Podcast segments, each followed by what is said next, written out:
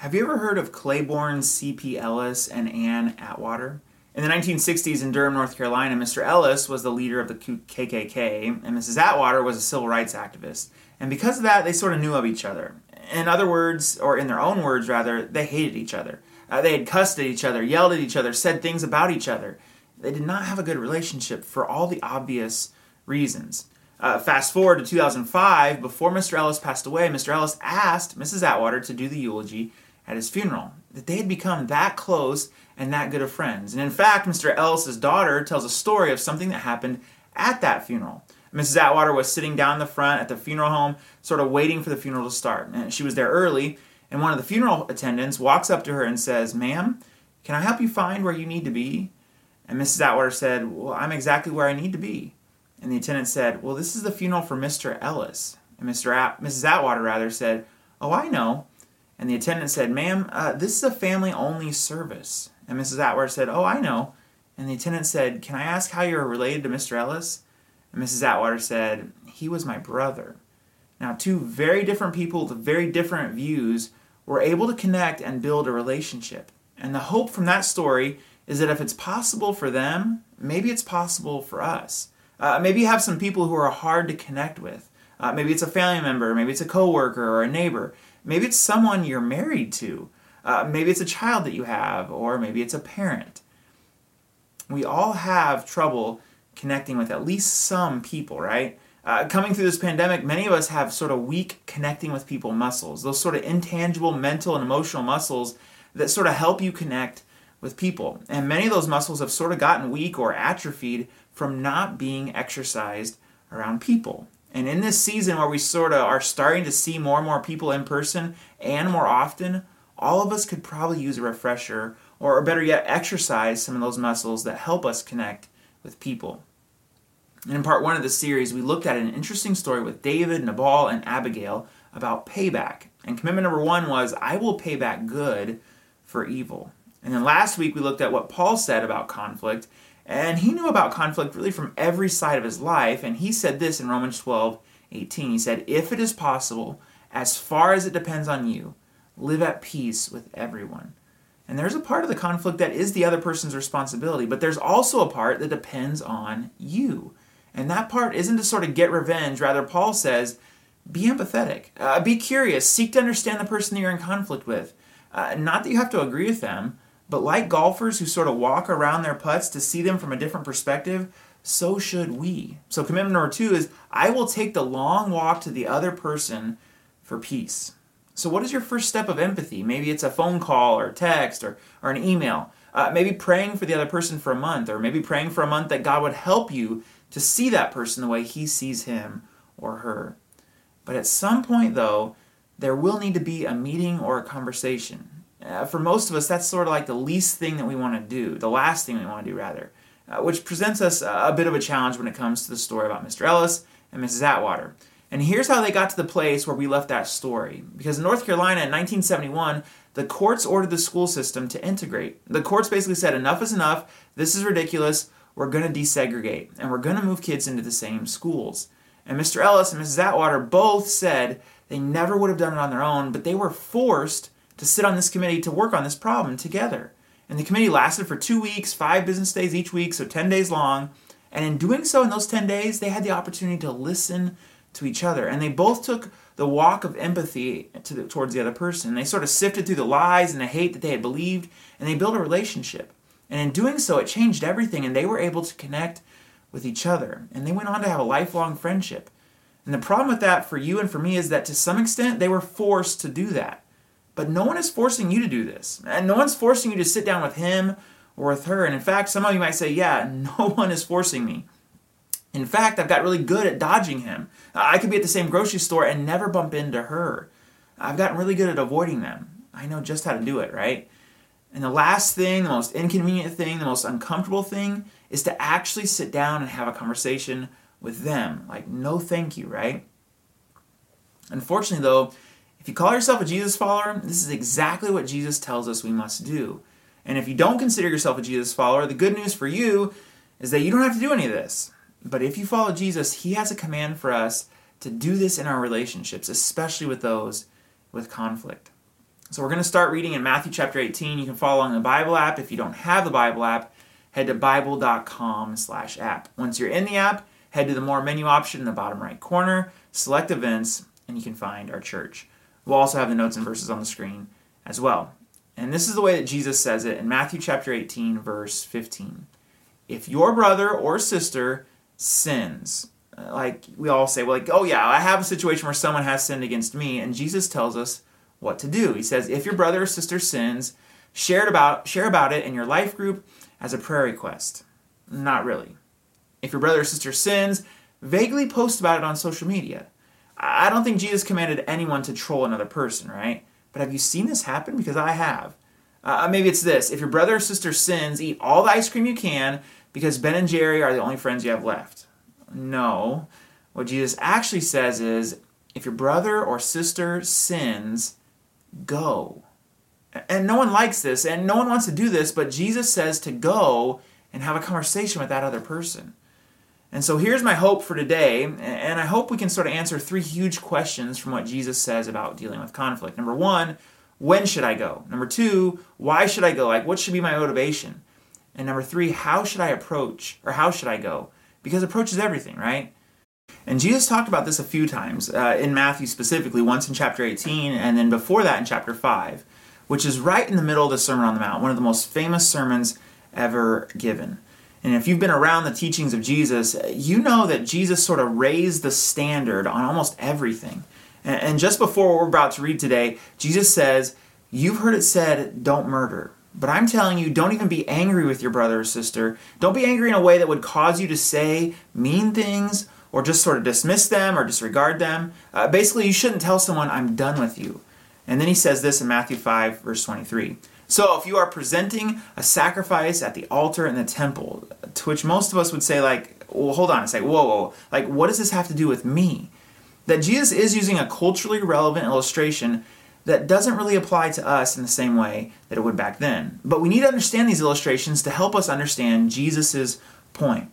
So basically, there was an altar for these people in Jerusalem, and these people, no matter where they were, they would make this voyage to Jerusalem to go and make a sacrifice, where they would sort of pay for, atone for all of the sin they'd committed that whole year. So it seems like an important day in that system, right?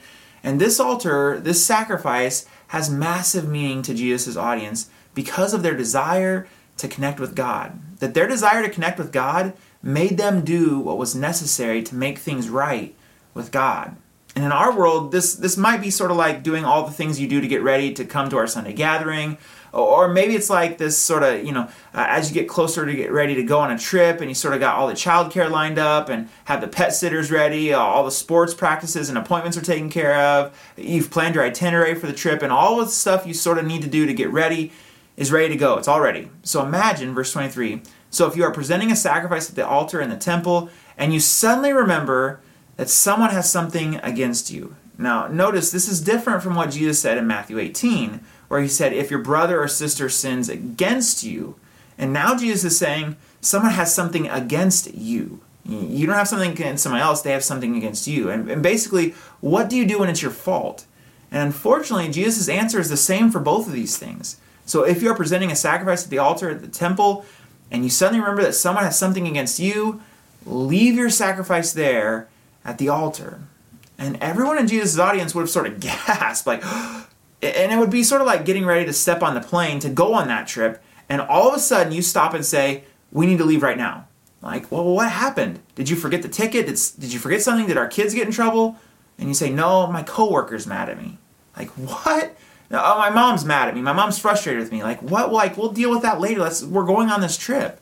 But Jesus says, No, Leave your sacrifice there at the altar, go and be reconciled to that person. Then come and offer your sacrifice to God.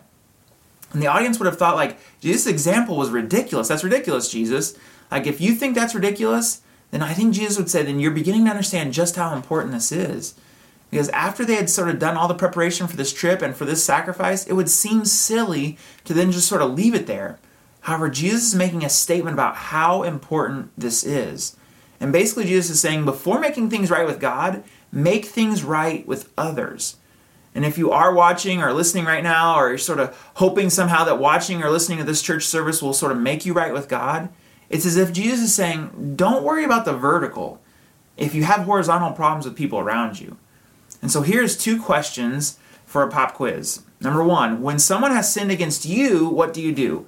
You go, Jesus says. Number two, when you have sinned against someone, what do you do? You go. That Jesus made it really simple for us. It's not as complicated and as complex as we make it. It doesn't matter who's wrong. You go. Eh, you don't have to assess blame. You don't have to diagnose the situation. You don't have to wait until you're ready. Technically, you don't even have to pray about it. You just go. That's the answer. And when you've been wronged, you take the first step. And when you've wronged others, you take the first step. Either way, you go. And when you've been wronged, you take the first step, forgive. And when you've wronged, you take the first step, repent. And either way, you take the first step. Now you might ask, like, can I stop and ask someone for advice? Like, well, maybe so. Uh, maybe you can stop and ask someone's advice on the way, but you go. Well, what if someone has sort of like been continuously hurt, right? Well, next week we're going to talk about when and how to set up boundaries in your life. So don't miss next week. But beyond that, whether you're in the wrong or whether you've been wronged, Jesus says you're supposed to go. Leave your sacrifice there at the altar, go and be reconciled to that person. Then come and offer your sacrifice to God. And be reconciled basically equals making peace. And this is where you can do all that you can do to live at peace with them. To make peace you really must have the desire for peace, though, right? Uh, this isn't going to be something that you're going to be able to sort of beat down the other person, like literally or figuratively, and that's not the reason why you should go. Uh, so that we can sort of it's so that we can be around each other so that, so that I don't have to dodge you at the school pickup line so that so I don't have to worry about bumping into you I will go to you now one of the difficult parts about this is a quote I heard from Clay Scroggins reconciliation requires turning a confrontation into a conversation. It requires us turning what feels like a conversation or confrontation into a safe place of conversation, and that's not usually easy. That one of the broken records I hear from people, along with like I'm not good at names, is oh conflict. Like I'm not good at dealing with conflict, and it's like of course you're not good at dealing with conflict, but as a follower of Jesus, you have to figure out how to reconcile with people, which means turning a confrontation into a conversation. Now, I'm not an expert at renovations, but I have dabbled in them, and we've done some here on our campus. Uh, and along the way, I've sort of learned a few things. So let me share some of these because I think they will relate to our point. Renovations always cost you more than you think. Like you say, oh, that's only going to be about 10K. Well, it turns out to be 30K. Uh, renovations always take longer than you think. Uh, oh, that's only going to be about a week project. But some of you have had a week project going on for years, right? And the last thing, the tools you currently have are not the tools that you need to finish the task, right? Have you ever found that to be true? And in these ways, conflict and reconciliation are the same thing. That reconciliation always costs you more than you think. And closely related to that, the longer you wait, the more it will cost you. And Jesus actually spoke to this continuing in Matthew chapter 5 verse 25. When you are on the way to the court with your adversary, settle your differences quickly. Otherwise, your accuser may hand you over to the judge who will hand you over to an officer, and you will be thrown into prison. And if that happens, you surely won't be free again until you have paid the last penny. And if you follow Jesus and try this, it will cost you something. But if you don't, it will cost you so much more. Uh, how many of you experienced that, right? On, on either side, that that was really hard, but I'm so glad I didn't wait any longer. Or I never did that, but I really wish I would have. And on top of that, reconciliation always takes longer than you think. That you sort of got to carve out time in your calendar, set up a lunch, or drop by their house. And it will cost you time, but it will take you longer the longer you wait. And finally, the tools that you currently have are not the tools that you need to finish the task. You probably don't have the tools right now, which actually points to the beauty of community. That this is the reason that life groups can be so powerful. Learning how to and how not to do something in circles from other people's story is priceless. And this is how counseling and therapy can be so helpful. Sitting down with someone who can tell you, here's how you should approach him or her. So to recap, when should I go? You should go when you've been wronged or when you've wronged someone. Number two, why should I go? Because you can't have the peace that God wants you to have with Him, with others, or with yourself until you reconcile. Number three, how should I go? Now, this one's a bit trickier because Jesus doesn't say specifically how we should go. But if you look at what Jesus says in Matthew chapters 5 and 18 and what Jesus demonstrated in his life, here are a few things about how we should go. Uh, 3A is sort of go first. Uh, some of you need to go first, like today, like don't wait another day. Because later on, Paul would actually say there's basically a 24 hour rule on, rule on this. Uh, 3B, go directly. Go to the person and keep it between the two of you. Because when you have conflict with someone, who do you tell? Almost anyone but the person you're in conflict with, right? We tell anyone who will listen except maybe eventually the person we have conflict with. So you need to go first and you need to go directly. And lastly, go humbly. And to go humbly means God is God and I'm not. And go humbly meaning that you should keep in mind that you might not be right, that you might not have all the information or all the details. You might have misunderstood something, so you go humbly by acknowledging you need God's help and asking Him to help you. You go by saying, like, this is what I did wrong. This is how I was hurt when you said whatever or you did whatever. Can we talk about that? That going humbly means going with curiosity, not criticalness. Going asking questions. Go first, go directly, go humbly. So, commitment number three I will take the first step to go to the other person, to sort of clear a path to peace for us and for me and for God. And as we really, with all aspects of relationships, uh, this is really a reflection of our relationship with God. And isn't it a beautiful picture of the way that God chose to work with us in conflict with Him? That He went first, He came directly, and He came humbly. And God could have used any other metaphor on how to relate, how, on how we are to relate to Him. He could have said, Think of me like a boss, or He could have said, Think of me like a neighbor, or like an uncle. He could have chosen anything, but He chose, and He says, Think of me as a perfect Heavenly Father. Now, we all know what a broken father does because we see it, or we've seen it, or we do it all the time. But what does a perfect father do when kids fight? In fact, even most broken fathers want what a perfect father would want in that situation. He wants his kids to reconcile. And for someone to take sort of the first step, right? To go to the other to make things right. It doesn't matter who was wrong, he wants one of you to go first. He wants his kids to reconcile because they want peace. He wants his kids to go directly to each other to deal with the situation. He wants his kids to go humbly, knowing they can't see or understand everything. And he always wants to be in a relationship with his kids no matter what. That you are still my daughter or my son, is what he would say. And of course, I want to have peace with you because I sent my son to have to make peace with you and to sacrifice all for you. I will take the first step to go to the other person. Let me pray for us. Heavenly Father, thank you so much for giving us peace, offering us peace, doing so much to reconcile us with you. And God, you uh, also sort of paved the way for us to make reconciliation with other people, that you sort of demonstrated and taught about how we should go and make reconciliation with others. So, God, would you help us to look at our own lives and look at those relationships that maybe we've sort of been dodging or avoiding or trying not to think about, and yet their face or their name or something keeps popping up in our mind, and we know we need to deal with it, but we haven't. Maybe they've wronged us or we've wronged them. But thankfully, you made it simple. Either way, we're supposed to go to them. So, God, I don't know what that looks like for each of us, but you do. So, would you help us to do something today to go towards that person? Would you help us to go humbly? Would you help us to go directly? Would you help us to go first before they ever even ask for it? And God, we ask that you just help us along the way because we can't do it on our own. It's going to seem too daunting. It's going to seem too hard. It's going to be too emotionally challenging.